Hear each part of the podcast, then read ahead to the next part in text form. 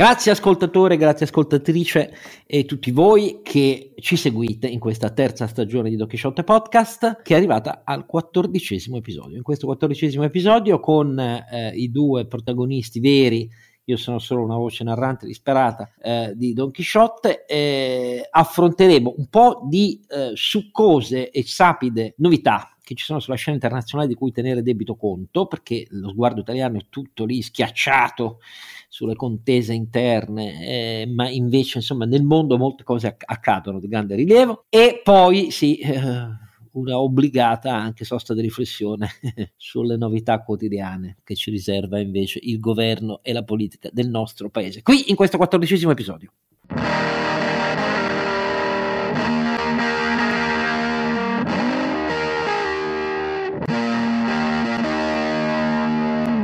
Sì, Don Chisciotte sono sempre io, Oscar Giannino, ma invece eh, proteiformi e polutropoi, come si dice in greco, perché molteplici, eh? la molti, polutropoi, eh? polutropoi, il polutropoi cioè che è un plurale maschile, l'aggettivo polutropos è quello che nell'Odissea, caro il mio Sancio, eh, Omero riserva sempre a Odisseo. Perché?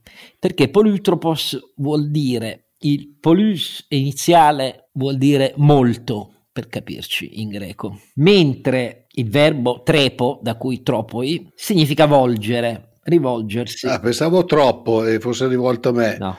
Molto troppo. No, tre, tre, trepo è il verbo, poi con l'apofonia vocale che diventa tropos invece, in quando forma parti di sostantivi, e cioè colui che da molte parti volge la sua intelligenza e il suo pensiero. Polutropos, questa è la roba che ah. nella metrica, siccome per fare i versi ogni grande personaggio ha una, eh, nella metrica greca, ogni grande personaggio per fare più facilmente i versi ha una definizione ricorrente, no? eh, così come Atena è Glaucopis, la dea dagli occhi azzurri, dagli occhi chiari, e Omero invece a Odisseo riserva la cosa di Polutropos, che infatti è astuto, è doppio, è triplo, perché ha più pensieri contemporaneamente. Questa è la sua qualifica come personaggio. È un infido, eh, sia per i capi greci che per i troiani, forse più per i capi greci ancora che per i troiani, ma perché? Perché è un astuto intelligente che non si pone mai problemi, perché i, i fini... Eh, sono anteposti ai mezzi, è un personaggio machiavellico che però è diventato anche il simbolo dell'intelligenza umana, osare, le colonne d'Ercole, eccetera, eccetera. E tu e i miei due compari sono appunto polutropoi, come si dice in greco. E, e avete già sentito il primo,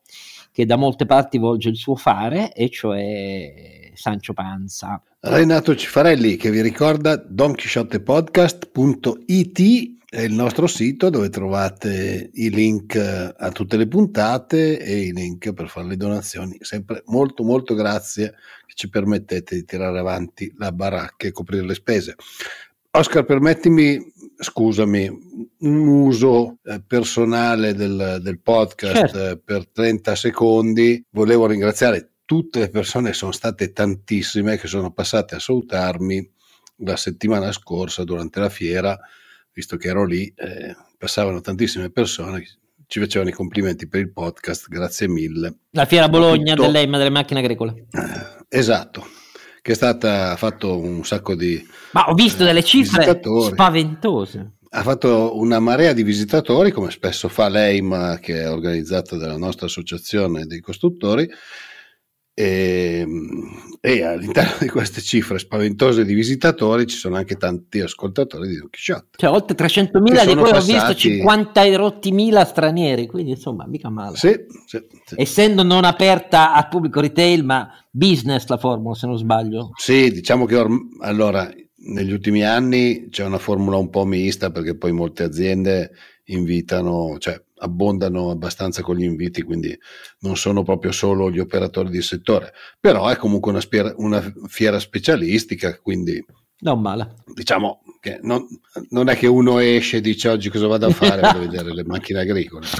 Vabbè, vabbè. Mettiamola così. Comunque sì, grazie da noi tutti e tre per, uh, la, per, l'affetto che portate a Renato e che gli riconoscete, gli tributate. Poi, naturalmente, io ringrazio anche i donatori che continuano a sostenerci, grazie, grazie, così ci rifacciamo delle spese, quindi questo è il punto, e delle spese per l'editing, la messa in rete e così via. E uh, però c'è anche l'insostituibile, impareggiabile, inarrivabile nostro Ronzinante.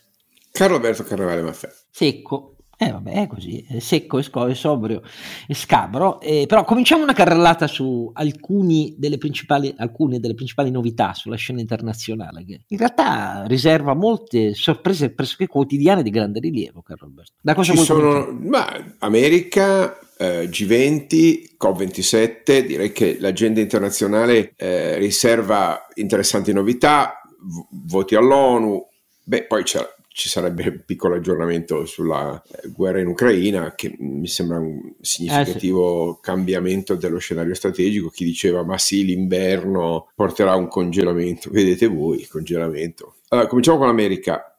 Eh, L'America eh, si è accorta che il trumpismo ha francamente rotto le scatole. Eh, è presto per dirlo, però i segnali sono abbastanza chiari.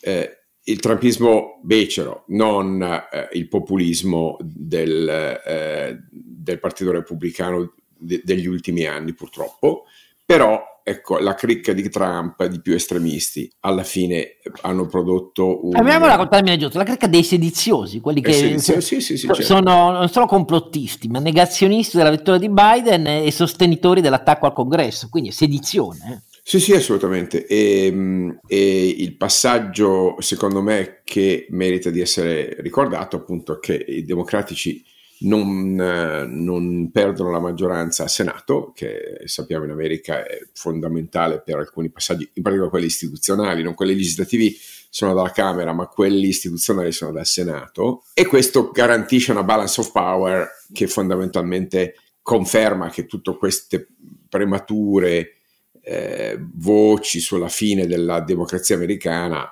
poi lasciamo il tempo che trovava. Insomma. Resta un paese molto spaccato, eh? questo sì. Beh, però la quintessenza della democrazia è essere spaccati senza, senza spaccare tutto.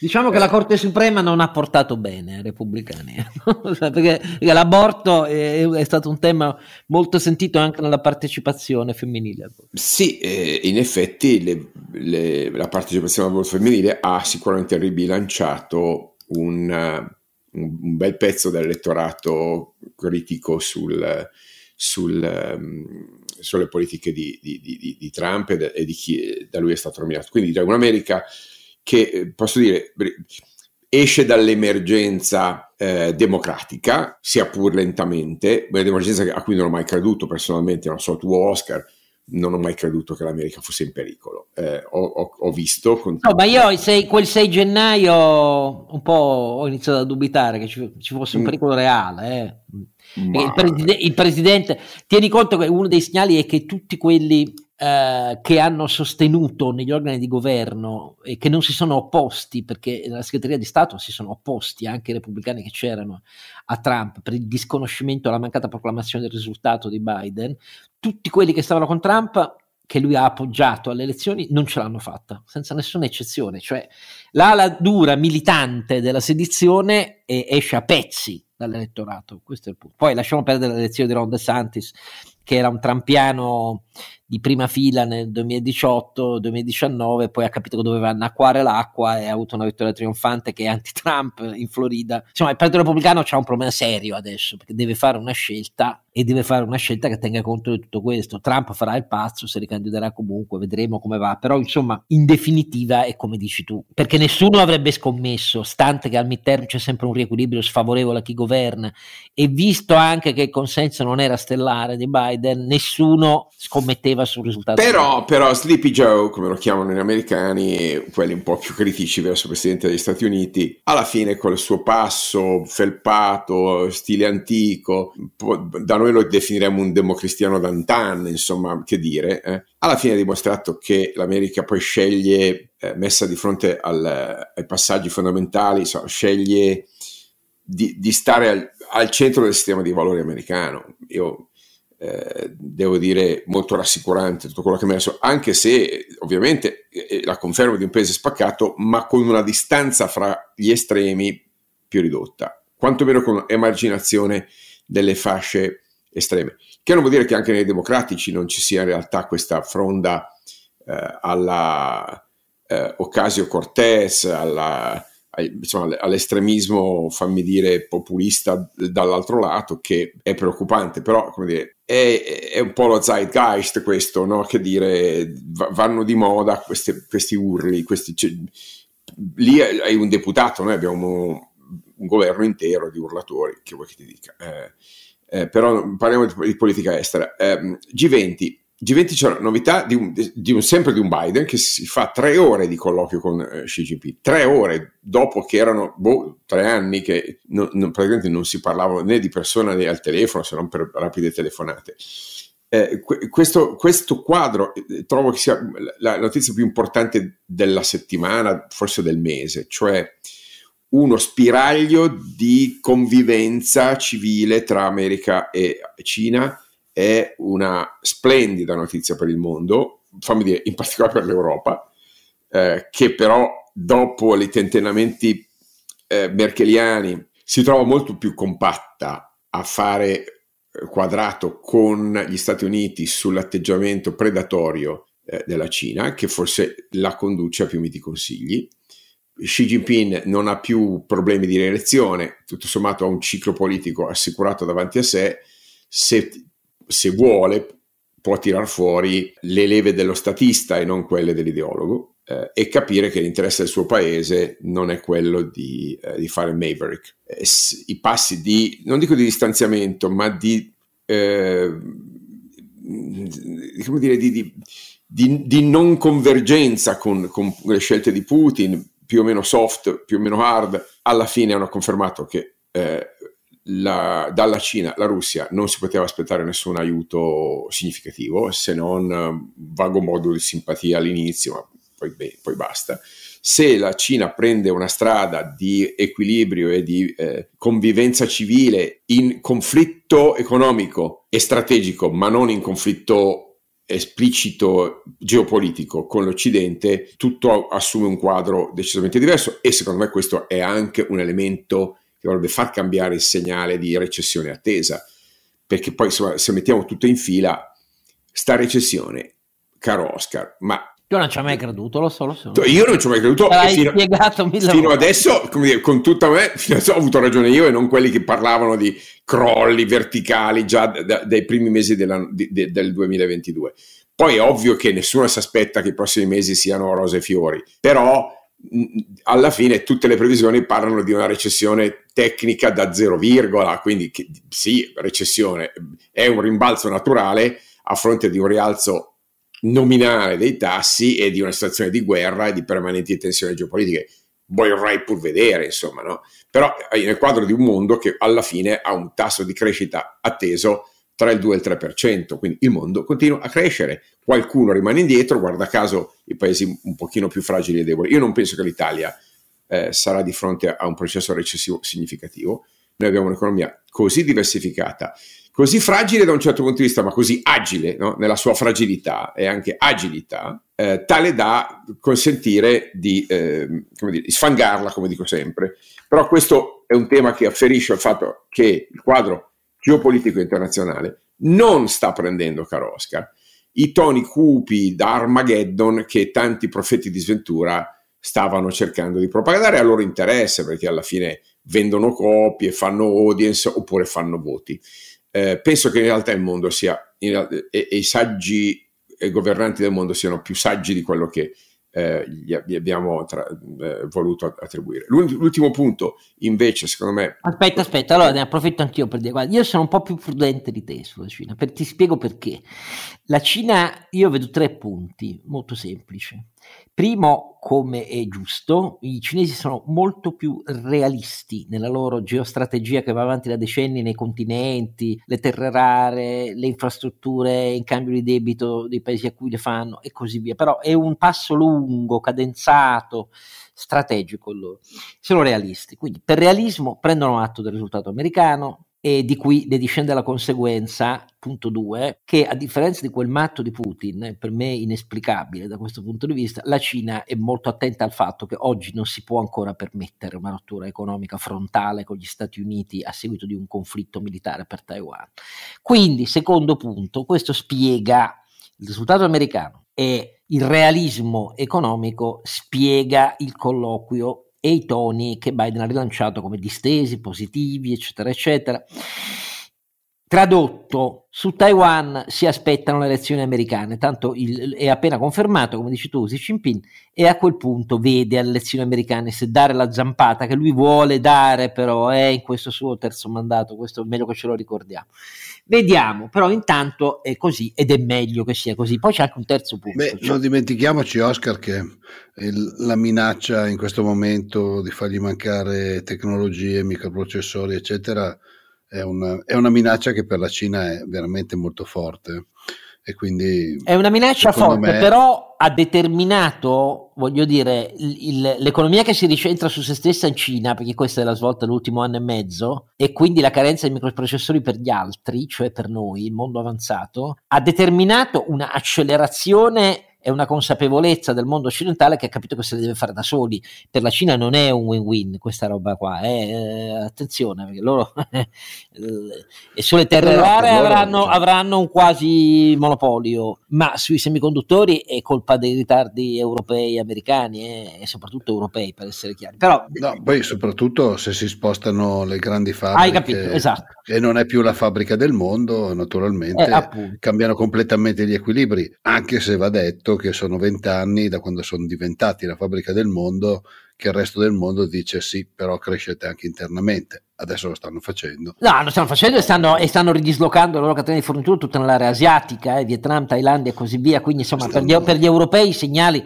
soprattutto per i tedeschi che credono di restare quelli in buona sostanza che hanno l'eccezione di favore a loro vantaggio per la presenza dei tre brippers dell'auto in Cina, è meglio che ci riflettano perché poi la frenata tedesca. I tedeschi sperano di fare della nostra sulle elettriche. Vabbè, detto, I tedeschi sperano detto di Poi c'è il terzo punto perché Putin ha mentito alla Cina Putin ha presentato la sua operazione ai cinesi dicendo datemi una mano, ma tanto io la regolo in poche settimane. E siccome sono realisti i cinesi hanno visto come vanno le cose, dicono vabbè, pat pat, caro Putin, vai, vai, vai, vai, però da noi non ti aspettare uh, un, uh, un, sostegno, non ti aspettare i missili che ti dà Teheran, ecco, e i droni suicidi che ti dà Teheran, perché in realtà tu sei una tigre di carta. Questo per i cinesi la tigre di carta è il peggio del peggio se fai politica, eh? questo è il punto.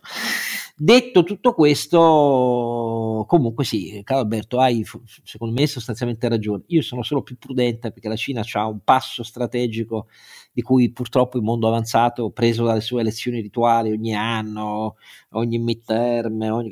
ecco, loro non ce l'hanno questo problema, come è noto, hanno altri problemi, ma questo non ce l'hanno. Non rispettano i diritti, reprimono, sono diventati il paese di più avanzato uso delle tecnologie per il controllo sociale eh, di miliardi di cinesi, però eh, hanno il vantaggio. Beh, loro avevano Avevo letto una volta il loro progetto per l'autonomia sui chip proprio, che era un progetto al 20.050, tanto per intenderci, per, la, per arrivare alla, ad avere, diciamo, i chip, la capacità di sviluppo dei chip trovami un governo in Occidente ah, che fa i piani, i piani cioè, la pianificazione anni, non è quello. Insomma. Il problema è che loro vogliono Taiwan per questa ragione qua, perché Taiwan è fondamentale per il mondo. Eh sì, certo.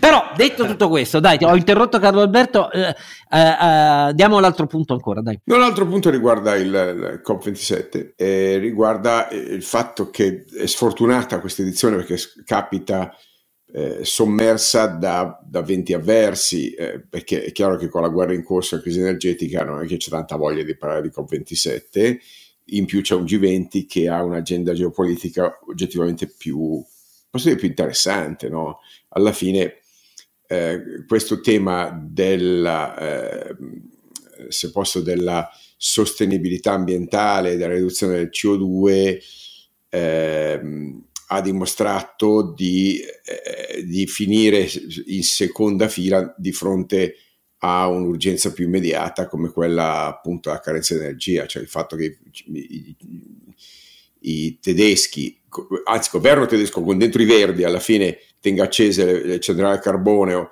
o, una, una, Greta Thunberg dice non, non, capisco perché spegnate le centrali nucleari, dimostra che eh, eh, insomma, il dibattito è ancora lontano da, dall'essere stabilizzato su una, una rotta eh, condivisa. In effetti, più che discutere di CO2, si sta discutendo di soldi al COP27, cioè di compensazioni, di, eh, stiamo dire, finanziarizzando il clima. eh, il che da un lato è una buona notizia perché alla fine rende il tutto più misurabile. Dall'altro è la dimostrazione che è un gioco somma zero questo, tutto questo e non è un gioco somma positiva per l'umanità. Quello che dovremmo avere il coraggio di dire è che la Cina non può avere il, il diritto di inquinare come sta inquinando e che le, le paturnie dei, degli europei che fanno vagamente il 9% del CO2 sono tali e quindi non, non avrebbe un enorme senso eh, stravolgere la situazione in Europa per di, per togliere il 4,5% da qui eh, al migliora Timmermans che sì, io, vuole, io lo posso ricordare vuole, lo ricordiamo agli europei. vuole ulteriormente alzare l'asticella del Fit 55 ma per, e questo, questo, è il punto vero. Io quello che non capisco de, dei fanatici eh, dell'ecologismo europeo è che vogliono misurare il tutto con la riduzione del CO2 quando io misurerei il tutto con acquisizione di vantaggio competitivo internazionale sulle tecnologie green di filiera. Perché quello sarebbe un obiettivo legittimo che giustificherebbe tutta una serie di, non di costi, ma di investimenti, perché andiamo a costruire una base tecnologica esportabile, nel quale noi ehm, ridefiniamo un vantaggio competitivo che certamente non la Cina, che in questo momento ha puntato tutto sulla filiera delle batterie dell'elettrico, che per carità è sicuramente un elemento importante, ma abbiamo capito che non è non è convincente, ha bisogno ancora di tanti interventi infrastrutturali e certamente è, eh, potrebbe essere più avanti della, dell'America che ha raggiunto l'autonomia la, energetica, che ha meno sensibilità, meno legislazione, potrebbe perdere il, terre, perdere il treno, se volete, delle tecnologie green, almeno, almeno il, primo, il, primo, vagone del treno, poi non penso che lo perda in assoluto. Se fosse così e se io sentissi, se noi sentissimo un dibattito su quali investimenti in tecnologie servono per, almeno per l'Europa, ehm, governare la transizione energetica in termini di efficienza produttiva e di crescita economica determinata dalla sostituzione delle fonti.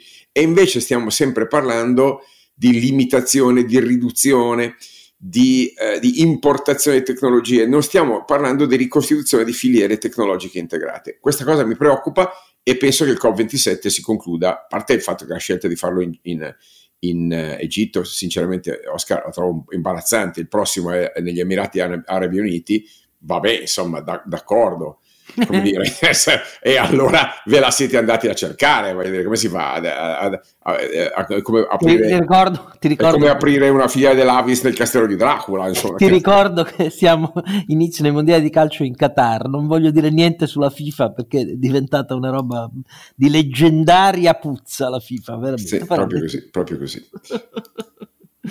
Allora, poi c'è eh, una nuova votazione dell'Assemblea delle Nazioni Unite, queste votazioni dell'Assemblea delle Nazioni Unite contano quello che contano, ma voi sapete che il Consiglio di sicurezza è bloccato per via del fatto che il potere di veto attribuito alle potenze della seconda guerra mondiale impedisce di condannare la Russia al Consiglio di sicurezza, però eh, la risoluzione era stata vastissima con più di 140 paesi membri delle Nazioni Unite la condanna all'invasione russa e c'erano solo 5 erano i paesi feccia insieme alla Russia ma questa risoluzione che fissa il principio per cui la Russia deve dare le riparazioni di guerra all'Ucraina per tutti i danni che ha compiuto con l'invasione delle infrastrutture, abitazioni, scuole, ospedali e così via, e vittime civili, eh, questa risoluzione è fondamentale ed è passata comunque con 94 eh, voti favorevoli, gli astenuti sono cresciuti a 73, 14 contrari, ma è un altro ceffone in faccia eh, a un Putin che oramai è un paria internazionale da questo punto di vista. Loro possono raccontare quello che vogliono, ma è un paria internazionale. Qui voglio aggiungere alcune cose che sui giornali italiani non si sono visti molto sulla liberazione della parte di Kherson eh, sulla sponda occidentale del Dnepr. Cioè è sembrato che a un certo punto i russi eh, si siano ritirati così, come gesto sovrano di magnanimità. Non è così, perché i particolari che escono per gli appassionati di questioni di difesa, eh, che sono emersi dai blog russi e così via, raccontano una storia molto diversa. Cioè i russi hanno tentato per settimane di organizzare un trasferimento ordinato delle loro migliaia di uomini che stavano nella parte occidentale di Kherson e alla fine però non ci sono riusciti. Non ci sono riusciti perché mh, con un utilizzo degli HIMARS a lunga gittata, molto mirato intorno al ponte fondamentale su cui doveva avvenire il passaggio delle truppe eh, e dei mezzi blindati e corazzati russi e con eh, azioni aeree molto mirate, il numero di perdite è stato tale che alla fine hanno dovuto, hanno provato poi a fare un passaggio sotto il ponte, perché hanno visto che gli ucraini non bombardavano il ponte in quanto tale, hanno dovuto desistere per dei barchini che sono comparsi sul Dnepr eh, esplosivi, eh, hanno eh, tentato di fare il trasbordo con eh, motobarche ma anche le motobarche non ce l'hanno fatta. Alla fine hanno trasbordato, si stima, tra i 20 e i 22 mila uomini. Non si capisce che fine ne abbiano fatto molti di quelli che hanno lasciato indietro, cioè per questo gli ucraini ci vanno coi piedi di piombo perché temono una specie di gladio lasciata dietro le linee russe, vedremo. Però detto questo, è una sconfitta militare vera e propria, cioè non è un ritiro unilaterale per riorganizzare, una sconfitta militare vera e propria, perché in questa operazione sono state sacrificate le unità residue di due delle residue mh, eccellenze eh, delle forze armate russe eh, tradizionali, cioè le aerobrigate d'assalto della Guardia, che oramai sono ridotte ai minimi termini e dopo le sconfitte pesanti delle prime settimane in cui tre di esse furono fatte a pezzi, quando, quelle che dovevano prendere Kiev praticamente. Allora, tutto questo lascia una situazione sull'altra sponda del Dnepr, dove, cioè sull'oblast di Kherson non ancora liberato, che senza precedenti da che è cominciata la, l'invasione. Perché senza precedenti? Perché Putin che vuole assolutamente, sta chiedendo ai militari di rinforzare eh, a ogni costo la parte dell'Oblast non liberato dagli ucraini, perché lì si parla della tenuta del corridoio russo costruito tra Donetsk, Lugansk e la Crimea, perché se cade anche l'Oblast occidentale di Kherson, cade la continuità territoriale tra Crimea e eh, le due finte repubbliche eh, dichiarate dai russi in Donetsk e Lugansk, però lì si trova concentrato una specie di singolare accozzaglia che è senza precedenti, perché ci sono resti di unità molto provate delle forze russe ordinarie. Poi ci sono eh, battaglioni di volontari della riserva, la, l'esercito russo ha una riserva tradizionale eh, molto forte, e eh, fin dal secondo mese di operazioni ha iniziato a mobilitare il battaglione della riserva che però quando si va a combattere direttamente, non per esercitazioni, sono su base volontaria. Poi ci sono i cosiddetti battaglioni di volontari non della riserva, sono i battaglioni di volontari quelli arruolati negli oblast delle nazionalità delle repubbliche lontane da Mosca e dal centro del potere, sono volontari per modo di dire, dire la verità, eh, e sono volontari perché convinti da premi molto elevati ogni mese dai 3.000 fino ai 12.000 dollari, eh, scarsissime di eh, addestramento militare. Poi ci sono c'è la milizia di Kadyrov, poi c'è la milizia di Prigozhin, eh, il, il, cioè l'unità Wagner. Questa roba qui non ha un'unica catena di comando. Anzi, la novità, che è una novità non solo militare, ma è una novità che riguarda la sempre più claudicante presa sulla macchina statale russa, militare e civile da parte di Putin, è quella rappresentata dal fatto che in queste ultime settimane, fuori dall'attenzione dell'Occidente, fin da quando Putin ha introdotto questo consiglio di coordinamento dell'economia, chiamando eh, dei commissari per ogni eh, oblast eh, essenzialmente civili e che è diventato l'organo vero responsabile che quindi aggira integralmente il governo e la difesa, che non sono più loro i veri responsabili del volgere l'economia a sostegno della produzione militare, è questo organo che ha creato Putin e ehm, in questo organo però ci sono i militari, sia pure in posizione oramai di seconda fila, ma non ci sono quelli che sul campo oramai hanno ricevuto all'interno della Russia una vera qualifica di extraterritorialità,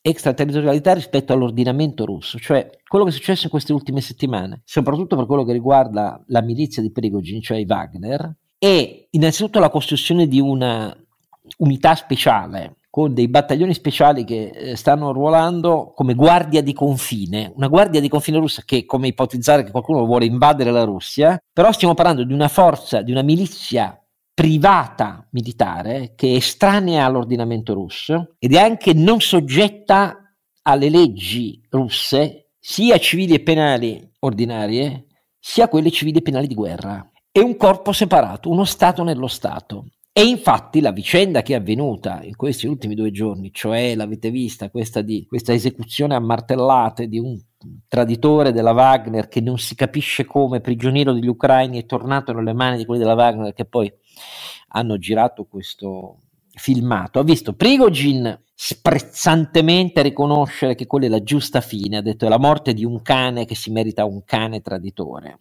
Dall'altra parte, i giornali italiani non lo hanno scritto, Prigogin ha presentato una denuncia al procuratore, all'ufficio centrale della procura penale russa, quello federale, in cui chiede un'azione per alto tradimento contro il governatore di San Pietroburgo, che è una delle figure da lui indicate come quello che ha rilanciato il filmato facendolo diventare virale. E questo dà l'idea di un capo di una milizia privata che si può permettere di criticare i militari russi, che oramai sovrapposto a tutta la catena di comando, che si vede autorizzato del tutto informalmente, non si capisce da chi, a formare una propria milizia privata anche ai confini, non solo sui teatri operativi fuori dalla Russia. A, stanno aprendo un grattacielo a San Pietroburgo in cui concentrare non si capisce bene quali nuove attività della Wagner e ha addirittura il diritto di chiedere azioni penali nei confronti di chi lede il prestigio della Wagner appellandosi in quel caso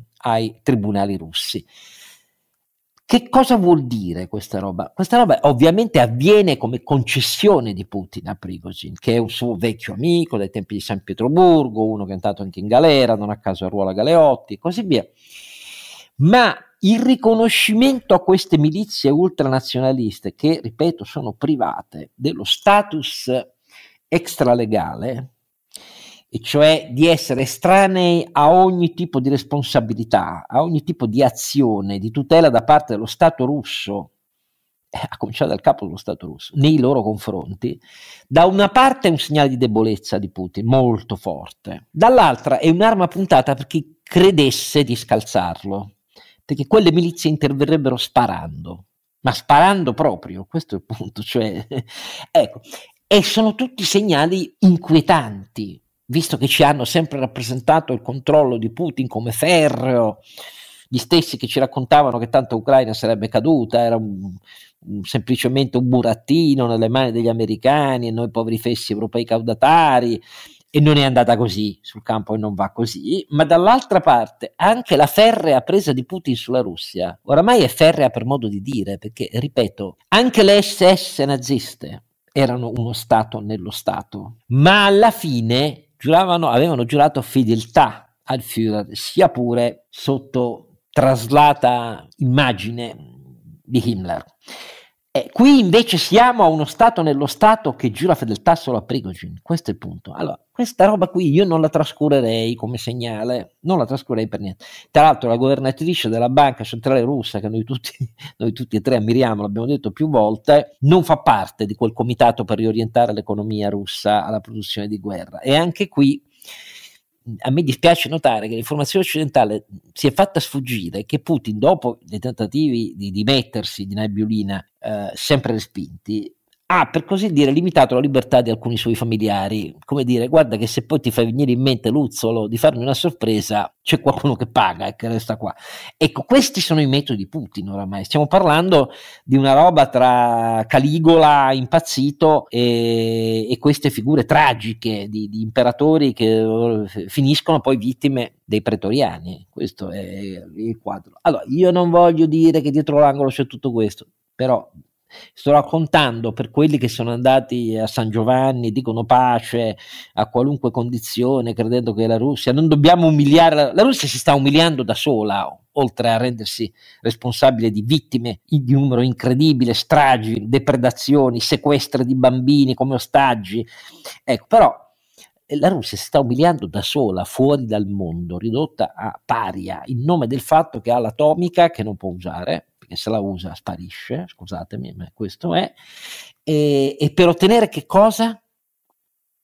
Eh, questa la domanda a questo punto è que- cioè, che cosa voleva ottenere Putin? Che continua a perseguire dicendo che l'operazione speciale non si ferma fino al conseguimento degli obiettivi. il 54%, 53 rotti per essere precisi, delle terre ucraine occupate dai russi sono state riliberate, compresi i pezzi che erano stati annessi con finti referendum dai russi, perché Kherson è questa roba qua.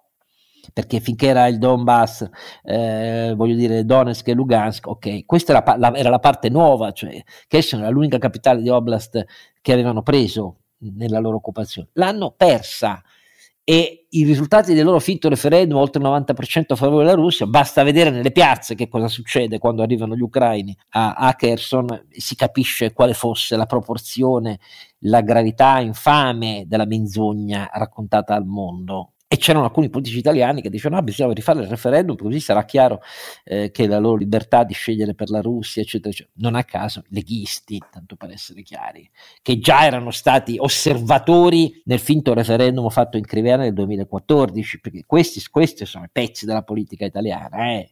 gente proprio senza dignità questo è quello che penso io, lo dico proprio come la penso senza nessun problema.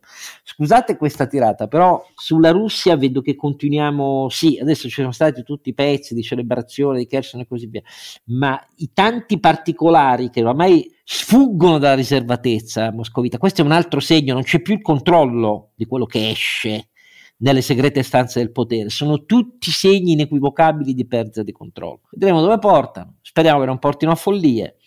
Però intanto quando in un sistema autocratico si formano pezzi di Stato separati dal rispetto assoluto e dall'obbedienza al Führer, vuol dire che quello Stato autoritario sta cadendo a pezzi. Resterà autoritario? Sì, forse, ma in una forma e con un comando diverso da quello attuale. Cioè, Putin si sta avviando a una fase di, ve lo ricordate Cernenko? L'ultima fragile ombra del potere sovietico post Brezhnev, ecco, si sta avviando a una fase di eh, cernichizzazione, per così dire. Io la vedo un po' così. Eh, sarà lunga, ci saranno ancora troppe vittime, eh, però non bisogna mollare proprio adesso, perché la questione non è quella di Zelensky pazzo e chi se ne frega dell'Ucraina. La questione, come Putin ha innumerevoli volte negli anni spiegato e con maggior durezza in questi mesi, è quella di rivoltare l'intero ordine mondiale del dopoguerra scalzando e disconoscendo la sovranità, l'ha detto testualmente lui, dei paesi europei, ha detto testualmente hanno perso il diritto, noi abbiamo perso il diritto alla sovranità perché siamo dei cani leccapiedi degli americani e quindi meritiamo solo la definizione di colonie. Questo è il linguaggio che ha usato Putin. Quindi non è vero che è una questione solo ucraina, assolutamente no. Bene, pausa.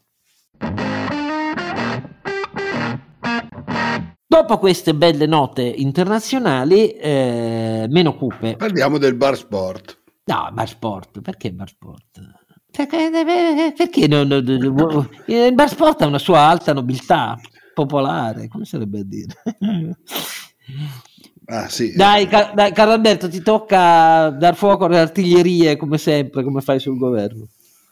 No, ma il governo dà fuoco da solo. Cioè, cioè, ma, ma, Oscar, sinceramente, questi mi sembrano un po' schizofrenici. Eh, non, hanno, hanno, generato un conflitto in Europa dal nulla, da, per, con tutto rispetto per una manciata di, eh, di, eh, di, di immigrati salvati dalle ONG, eh, si sono messi in un in un angolo da soli dichiarando eh, assurdità legali del tipo noi rispettiamo quando non rispettano, noi interpretiamo quando non interpretano. Insomma, mi sembra una posizione indifendibile in termini legali e istituzionali, ma soprattutto stupida, perché non serve assolutamente a niente. Cosa vogliono pensare di fare? Di dare una lezione all'Europa? Cioè, stanno giocando un gioco in cui possono solo perdere, possono solo perdere. Le, le elezioni le hanno già vinte, eh, non so, eh, d- qual è il risultato che vogliono ottenere? Fermare sul bagnasciuga qualche ONG? Di nuovo, torniamo al 2018? Eh, dopodiché, noi abbiamo una Meloni sì, fondamentale. Però, però, sì, l'animatore di questa linea, cioè l'insopprimibile Salvini, vuole tornare al 2018, cioè i sequestri, le multe, eccetera, eccetera, le, rimangono le, le navi delle ONG, rimangono sequestrate nei porti e quindi non le, non le vedono più indietro, e vuole tornare al 2018. Ma tu dici cioè, l'animatore questa linea, io, dico, io parlo del governo, cioè scusa, il governo eh, esprime una posizione... Perché dica, la, la fa lui la linea del governo, ah, ah, siamo, ah, ho capito, e allora, e allora, il governo da chi è guidato? Da, da Giorgia Meloni, Giorgia Meloni non sta dicendo niente di intelligente, non sta dicendo dicendo niente, punto.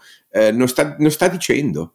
Eh. Eh, eh, Oscar, ma, no, ma, be- ma, non mettere, ma, non la puoi mettere sull'intelligenza e la scemenza, se no dai ragione agli ascoltatori. Tra l'altro, una risposta al volo, cari ascoltatori, voi che dite non potete eh, dire che l'Italia ha torto senza dire che la Francia fa schifo sugli immigrati, eccetera, eccetera. Allora, questa roba qui la conosco da anni questa canzone, cari ascoltatori, quindi vi rispondo fuori dai denti, perché a ogni, a ogni governo che è stato in carica che noi abbiamo criticato, abbiamo avuto le tribù dei suoi sostenitori che ci riempivano di contumelie. Per me è cominciato da Renzi e prima di Renzi, da Berlusconi eh, con la tribù berlusconiana, eccetera, eccetera. Poi Renzi perché io facevo le domande a Renzi e lo interrompevo. Poi con Di Maio e 5 Stelle. Poi Salvini, non ne parliamo e così via. Quindi perdonatemi, questo tipo di obiezioni, questo tipo di obiezioni, no perché ci dicono che siamo dall'altra parte, questo tipo di obiezioni che bisogna dire, ah, no, detto anche che non, ah, non siete italiani, non siete patrioti perché voi inneggiate alla Francia. Col cazzo, la questione è l'interesse dell'Italia per i problemi che abbiamo oggi è quella di rimanere isolati con Cipro e Malta o è quella di, di, di, soluzioni cooperative? La risposta è obbligata se ci avete un po' di intelligenza. Soluzioni cooperative. Che cosa abbiamo fatto grazie a Salvini? E poi spiego perché Salvini non è un pazzo, perché Salvini ha un'intelligenza in questa sua luciferina azione quotidiana di sabotaggio di Meloni. Che cosa abbiamo fatto? Ci siamo isolati e siamo passati dalla fotografia di Draghi con Macron e Scholz nel treno per andare in Ucraina, adesso siamo con Cipro, il paese con maggior riciclaggio di soldi russi, per essere chiari, e, e Malta. È un affarone, direi, eh? un affarone per la soluzione dei problemi italiani, nuove regole del debito, gli aiuti di Stato e così. Un affarone. E voi in tutto questo cosa fate? Sembrate i giornali della destra che sono molto più molto oltre, tant'è che i politici di destra sono trascinati da questi giornali per ottenere le prime pagine a dire cose ancora più sciocche, cioè a, inca- a incarognire la polemica nazionalista e basta. A cosa serve l'Europa, ha detto il ministro Ciriani, se non fa quello che diciamo noi? A cosa serve l'Europa? Non hai capito molto allora di quello che ti aspetta, non hai capito molto. Quindi perdonate, cari ascoltatori, l'obiezione non è quella di dire che gli altri puzzano. L'obiezione è se volete perseguire l'interesse nazionale, farlo con una strategia politica.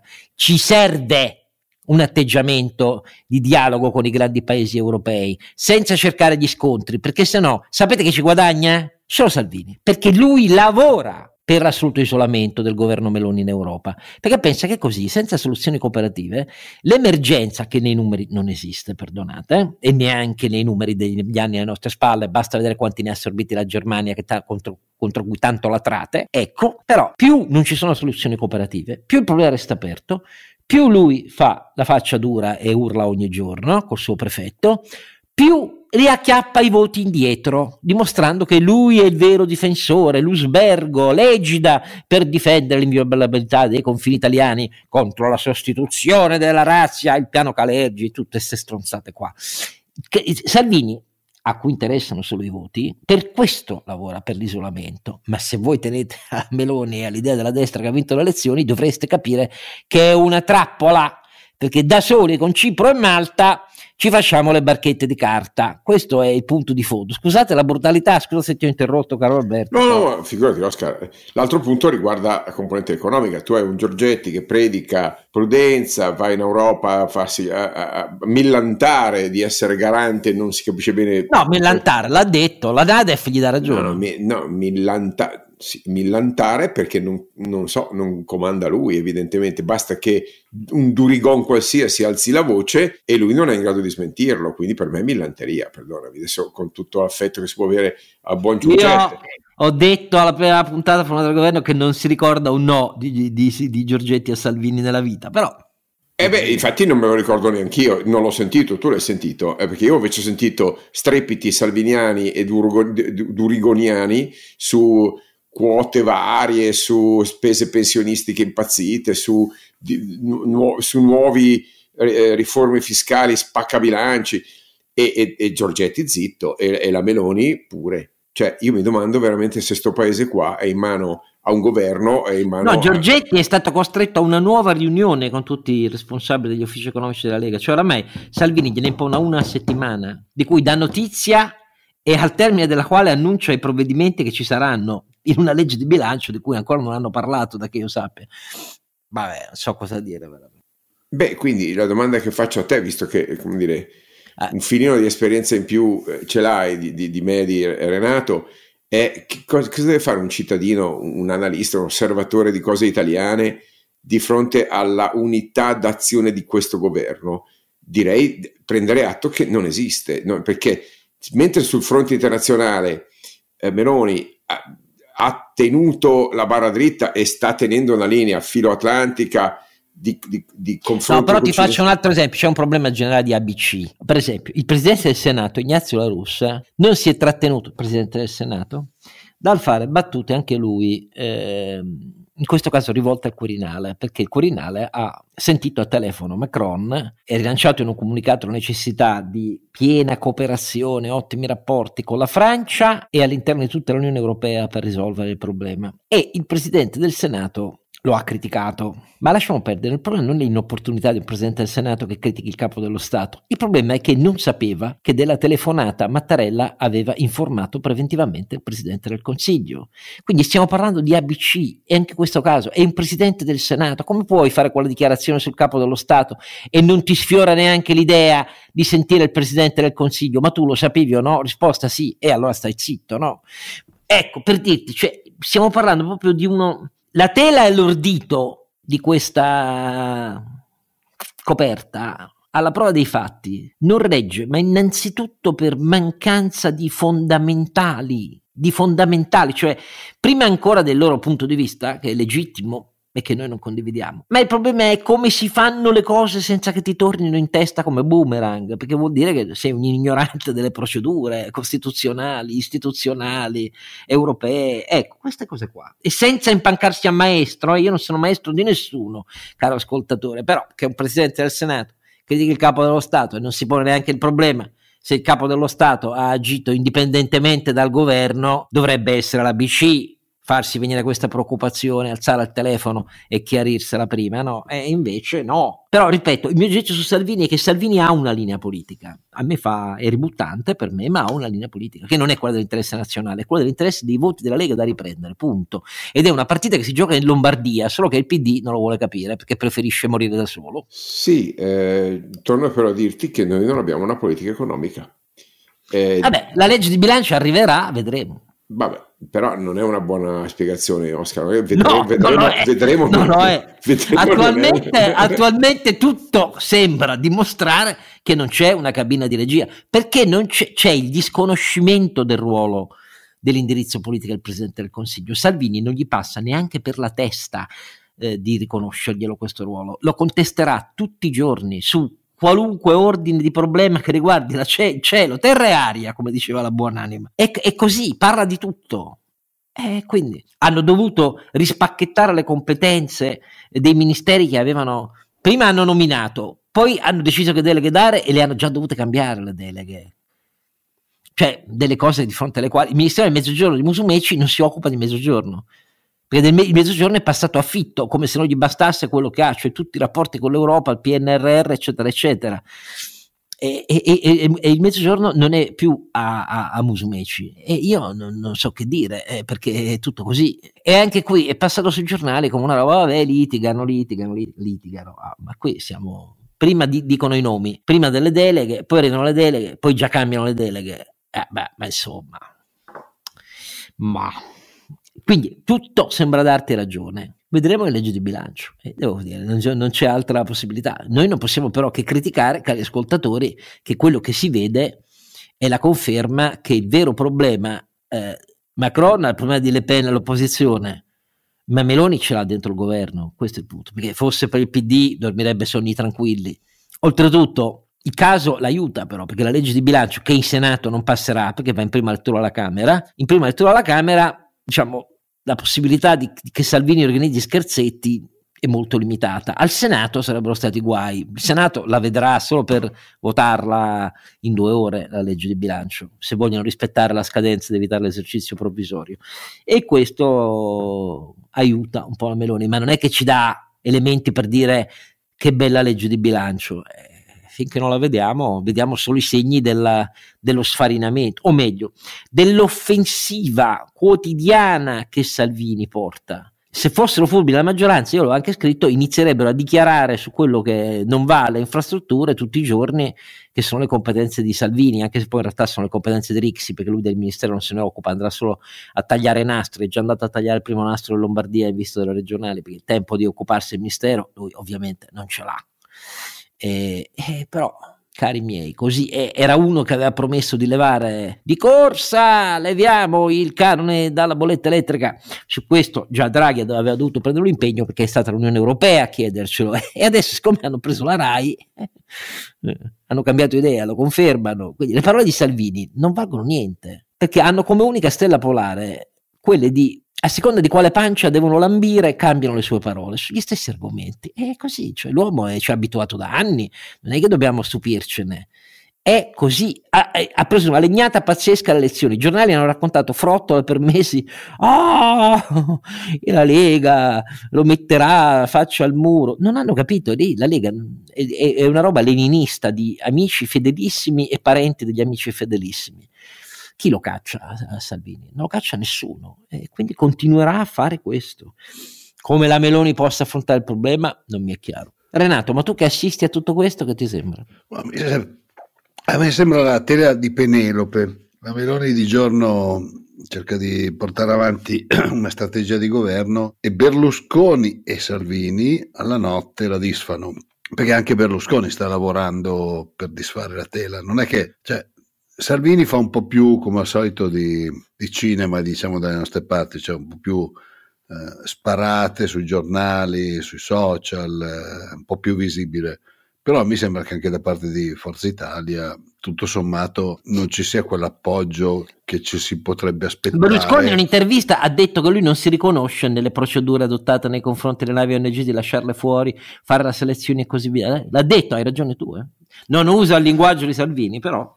sì, sì, ma cioè, mi sembra abbastanza chiaro che ambedue i leader delle altre due formazioni, chi per un verso, chi per l'altro, cons- considerano un po' una specie di usurpato titolo il fatto che sia stata la Meloni ad andare a fare il Presidente del Consiglio. Berlusconi perché era abituato che lo faceva lui, più che altro perché ha sempre finanziato le campagne elettorali e pagava, quindi eh, del tipo pago, pretendo... Eh, pago e pretendo un po' da imprenditore vecchio stile, perdonatemi, ma insomma... Però la domanda è, non... cari caro Alberto Renato, se prendiamo per buona l'immagine della tela di Penelope, che Penelope fa il giorno e poi c'è chi la disfa, ed era lei che la disfava la notte ovviamente, no? perché, perché lì, lo ricordo per chi non se lo ricordasse, l'idea era, c'erano tutti i proci accampati nella reggia di Itaca, eh, perché oramai nessuno si aspettava più che Odisseo tornasse, perché lo davano tutti per morto, passati anni dalla fine della Siria di Troia, e lei aveva promesso ai proci, sceglierò il nuovo re, cioè il nuovo mio marito, quando sarà finita questa tela, e quindi andava avanti, poi la notte la disfava. Però la domanda è, se prendiamo per buona questa, questo azzardo di paragone. Poi arriverà un Odisseo a liberarsi dei proci con l'aiuto de, di Telemaco eh, e chi è questo Odisseo che può liberare eh, Penelope? Boh, Alberto Renato, voi che dite? Non ci sarà l'Odisseo che la libera. Ma sai, c'è Mario Draghi in pensione. Eh, non, sa, non sa cosa fare. No, no, non possono andare a non lo so. su questo vi sbagliate, non possono. No, no, ma non, ah. cioè, che vadano ad elezioni lo escluderei. Che, venga, che possa venire un giorno in cui si fa un, un remix, invece non lo escluderei se vanno avanti così Lega e Forza Italia. Per il semplice motivo che adesso siamo ancora alle schermaglie. Quando cominciano a votare seriamente soprattutto in Senato, non sarà una passeggiata. Eh. Ah, no. Non sarà una passeggiata per nessuno.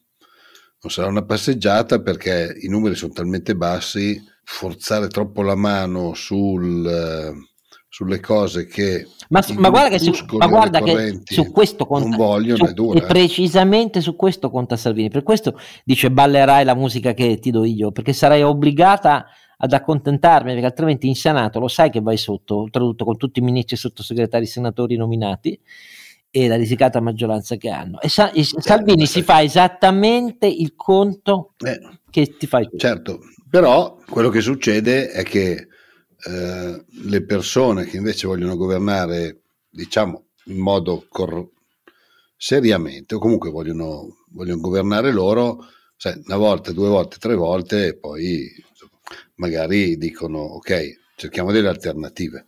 Non lo so, io non sono. No, no, no, infatti. No, io, sono molto politico. Adesso è troppo presto per dirlo, vedremo. È, la, è presto per la dirlo. cosa, che a, me, la cosa che, a, che a, me lascia interdetto, interdetto eh, non, non mi stupisco di niente.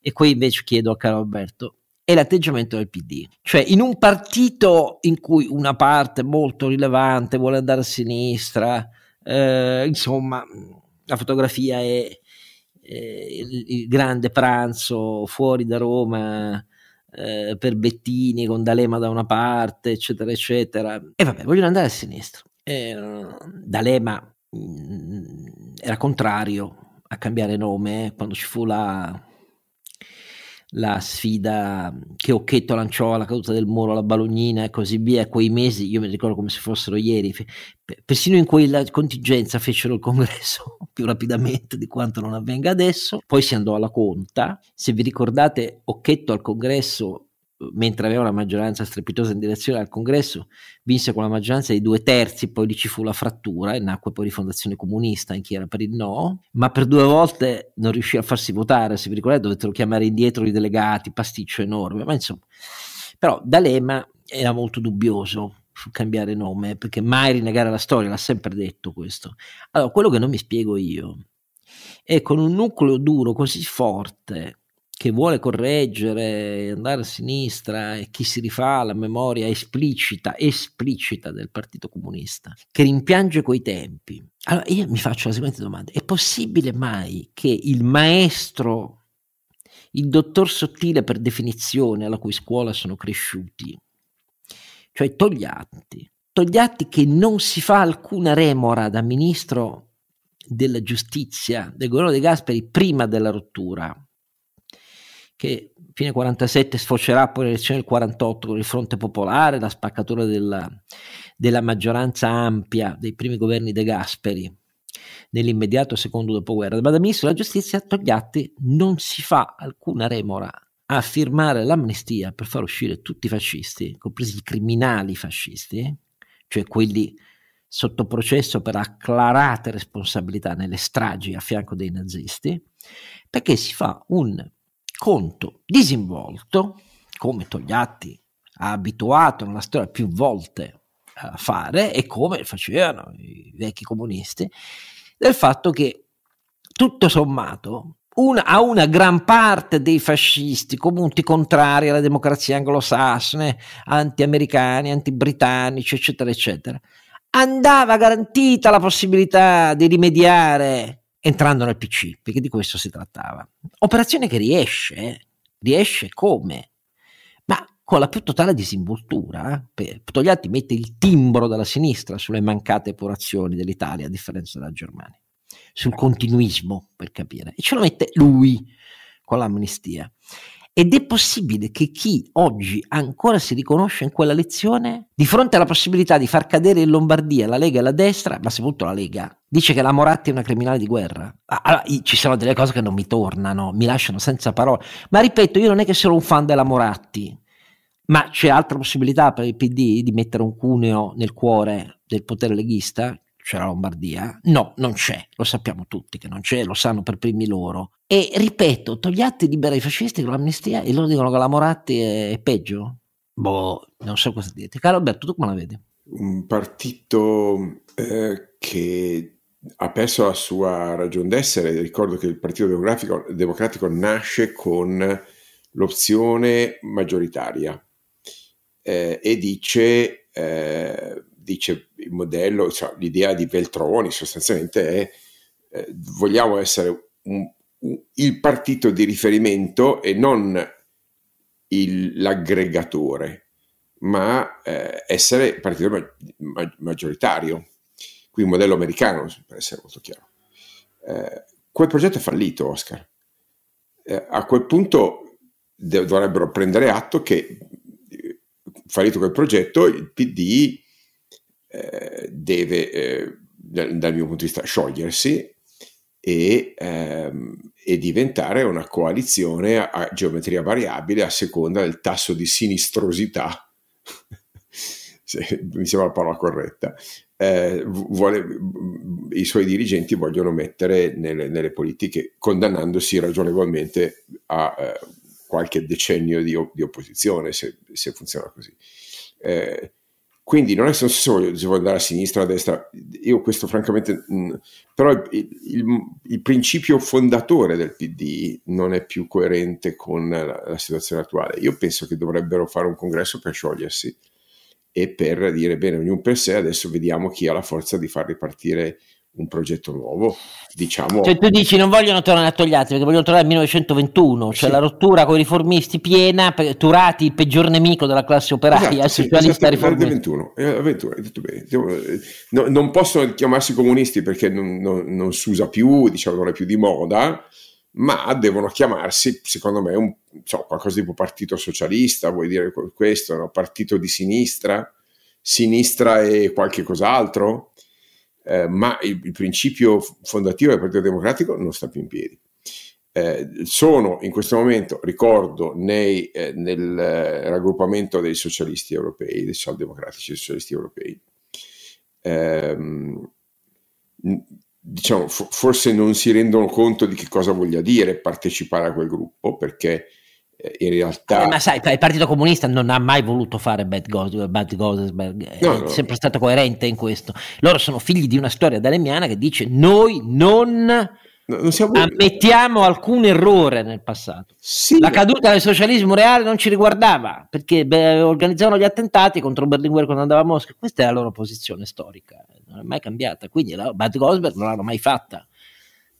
E... Finché c'era il Partito Socialista Italiano non entravano al gruppo socialista europeo, anche se Napolitano poneva il problema già allora, a dire la verità. Beh, ricordo che è stato Renzi a portare... Eh, esatto, esatto. Forza... non ci entravano perché no, perché noi, non siamo, noi siamo contro Craxi. Ma, ma, in effetti la, è, stato, è, stato, uno stupro politico quello di Renzi, perché li ha forzati a fare una cosa che non volevano. Loro avrebbero, avrebbero preferito rimanere in uno splendido isolamento della purezza dell'ideologia di sinistra vera. Eh, ora, secondo me questa cosa è legittima, benissimo, che si facciano il partito della sinistra vera e, e la smettano finalmente di chiamarsi Partito Democratico. Questo progetto col Partito Democratico di Walter Bertone non c'entra niente e neanche con i socialisti europei. Quindi che liberino lo spazio e, e lasciano se, se, serve. In realtà quello spazio, adesso con tutta sincerità, è, uno, è lo spazio di Renzi e Calenda, volendo dire i quali no, sono... Altro, lo spazio che stanno liberando se lo sta riprendendo i 5 Stelle. Ah, poi ci sono i 5 Stelle. No, però intendo dire, io non, non ci credo che Renzi e Calenda siano da Renew Europe. Bah, insomma, onestamente con, con i liberali, ma no, non, proprio no, ecco. Insomma, eh, eh, per cui si sono trovati a finire lì per, per assenza di alternative pratiche, perché le politiche implicite di una persona come, come Carlo Calenda sono molto più vicine diciamo, ai socialisti europei, proprio come sistema di, di, di riferimenti. Eh, quindi per me ehm, la, la, riconfigurazione corretta sarebbe un PD sciolto con un partito di sinistra, quel pezzo di, di PD riformista confluisce ne, nel vero PD che è quello di, Renzi e di Calenda in termini corretti, cioè io infatti dico dovrebbe sciogliersi il PD falso e rifarsi il PD vero, quello di Renzi e Calenda, che però si deve chiamare PD, non si chiama Terzo Polo o, o, liberali, non, non, facciamo, non diciamo cazzate, ecco, francamente infatti, come sempre sei troppo logico nell'esaminare la politica, cioè niente di tutto questo avverrà perché appunto è troppo logico. Ah beh, no, ma io non, non, sto dicendo che deve avvenire, sto, tu mi stai chiedendo, io non sono capace di fare altro che fare dei ragionamenti logici, esatto, non so che cosa dirti. no, ma il bello è che infatti quando li fai tutte le volte che li fai, bevi da sorridere, però questo misura la distanza tra la realtà della politica italiana totalmente illogica e quella quello che la logica del buon senso invece, ma non perché uno tifi, ma perché osserva i fatti degli ultimi anni, questo è il punto, ecco, è, è, è una distanza incolmabile quello che la politica poi invece offre davvero, cioè la totale, assoluta, irriducibile mancanza di volontà di prendere atto della realtà e quindi di usare le parole quando le parole si separano dalla realtà, perdono senso. Ecco, la politica italiana vive da sinistra, poi la storia secolare, eh, con parole separate dalla realtà. E a quel punto ti sorprendi se perdi. E eh, eh, no, perché le parole separate dalla realtà, siccome dall'altra parte sono più abili perché hanno un'altra storia dell'utilizzare parole a prescindere dalla realtà con una disinvoltura di cui la sinistra comunque non è capace, Salvini batte tutti su questo, no? l'abbiamo appena detto, e poi ti, ti sorprendi se perdi. Però la logica, in realtà, i fatti veri e dovrebbero indurti a tutt'altre decisioni. E questo è il problema della politica. Comunque, se fossi nei dirigenti del PD, smonterei il PD, venderei l'asset, venderei il brand ragionevolmente a, a, a Renzi e a Calenda, che secondo me farebbero bene a comprarlo, ok? Eh, e farei un bel partito di sinistra col pugno duro, con il Che Guevara, quelle belle robe che fanno piacere, no? Tipo di Battista. Sì, quelle, allora lì che ti allei con eh, i 5 Stelle, va bene, e quel, quel, nucleo lì che può arrivare, sì, insomma, tutti insieme, appassionatamente, possono arrivare anche al 20%. Un'operazione Mélenchon. Sì, più o meno. Ma, ma, deve rinascere il PD di, di, Renzi, che ricordo ne fu il segretario e l'interprete forse più corretto, no? E, e Calenda che ne fu la, il suo braccio armato in termini economici. Eh, non, non so, No, io, a quelli veri gli stava sulle scatole, però. Renzi, no, non ai comunisti. Quell'interpretazione. Beh, però, eh, però l'interpretazione di Renzi è coerente con il modello europeo, cioè quello che ha in mente Renzi non è roba da Renew Europe, eh, ma neanche Calenda, è una roba da PSE, adesso sinceramente. No, non, eh, per cui non vedo cosa c'entrino con, con Renew Europe, che, che se ne vadano, che se ne tornino a fare il, il, il, loro posizionamento, ma con affetto, voglio dire, perché quella è la matrice, anche se qualche tono più riformista, più liberale c'è negli ultimi tempi, non, non, però la matrice è quella, se gratti gratti sotto vedi, vedi il tartaro come dicono io. Eh, però siccome il PD non farà niente di tutto quello che dici tu. No, no, no io, ho capito, non è che lo faranno, io dico che io parlo, del, cioè parlo del, della, dell'analisi logica perché così non, tanto sono andati a perdere, almeno così possono pensare di fare un raggruppamento a sinistra pura di populismo. Ma poi il bello è che perdono senza dignità perché ormai lo sfarinamento li ha privati anche di una diciamo, arma di ultima istanza sostanza che hanno sempre utilizzato abbastanza bene, no? quella che li ha difesi nelle tante sconfitte che hanno rimediato, eh? perché tutte le volte, una volta sì, una volta no, Berlusconi poi li ha bastonati alle elezioni della Seconda Repubblica, una volta sì e una volta no, una volta sì e una volta no, ma le volte sì è solo perché c'era Prodi, tutt'altra roba rispetto al PD di sinistra, ecco per così dire. Però detto tutto questo, e... Siamo lunghissimi. Lo so, siamo lunghissimi, però queste, queste, queste discussioni sono appassionanti. Ci lasciamo, ci lasciamo, appassionare dalla discussione. Ci lasciamo appassionare, va bene. Allora, eh, le, le, siccome hai fatto bene a richiamare, a questo punto io vi ringrazio. Eh, come sempre. Per... Tanto ne avremo tempo per parlare del governo. No, ma la cosa è che, ripeto, non hanno più neanche la dignità da difendere perché si stanno sfarinando e viene meno anche la dignità che li ha difesi in ogni sconfitta. Questo è il punto vero. Perché la cacofonia delle loro voci, io per esempio non è che abbia pregiudizi su eh, Eli Schlein. Eli Schlein eh, incarna esattamente l'opzione che ha in mente Carlo Alberto, quindi non vedo cosa ci sia di strano, perché molti la considerano, ma, ma chi è questa? Ma, quando, ma non, non, è così, cioè fa, fa, bene dal suo punto di vista, per l'esperienza che ha maturato, è stato già europarlamentare e vicepresidente di regione e così via, eh, fa, fa, benissimo, eh, anzi, voglio dire, è una delle carte più fresche se vogliono andare a sinistra, per essere chiari, la sinistra-sinistra, quella di cui parla Carlo Alberto. Però la cacofonia di tutte le altre voci, rinviare senza che nessuno osi, ehm, questo, mm, il surplus dei candidati non candidati, e la De Micheli, e Nardella, e e, e così via. E, e Carlo Alberto? No, Carlo Alberto no, che c'entra? Carlo Alberto, eh, ricordati che andò a pronunciare la, la, l'orazione di, di, Antonio sul corpo di Cesare alla, alla, alla Leopolda, a, a una mitica Leopolda, cioè una roba per cui l'ho sfottuto in una Ma maniera... Non so perché, io trovo di avere, di avere avuto grande successo in quel caso, sinceramente. no, una cosa è sicura, in effetti eh, eh, il discorso di Antonio sul corpo di Cesare è morto, in effetti Renzi poi è morto davvero. Vedi, Questa è la verità azzeccato cioè, politicamente, politicamente, sto dicendo come capo del PD, non politicamente nella sua carriera, che sarà lunghissima e chissà cosa ci riserva.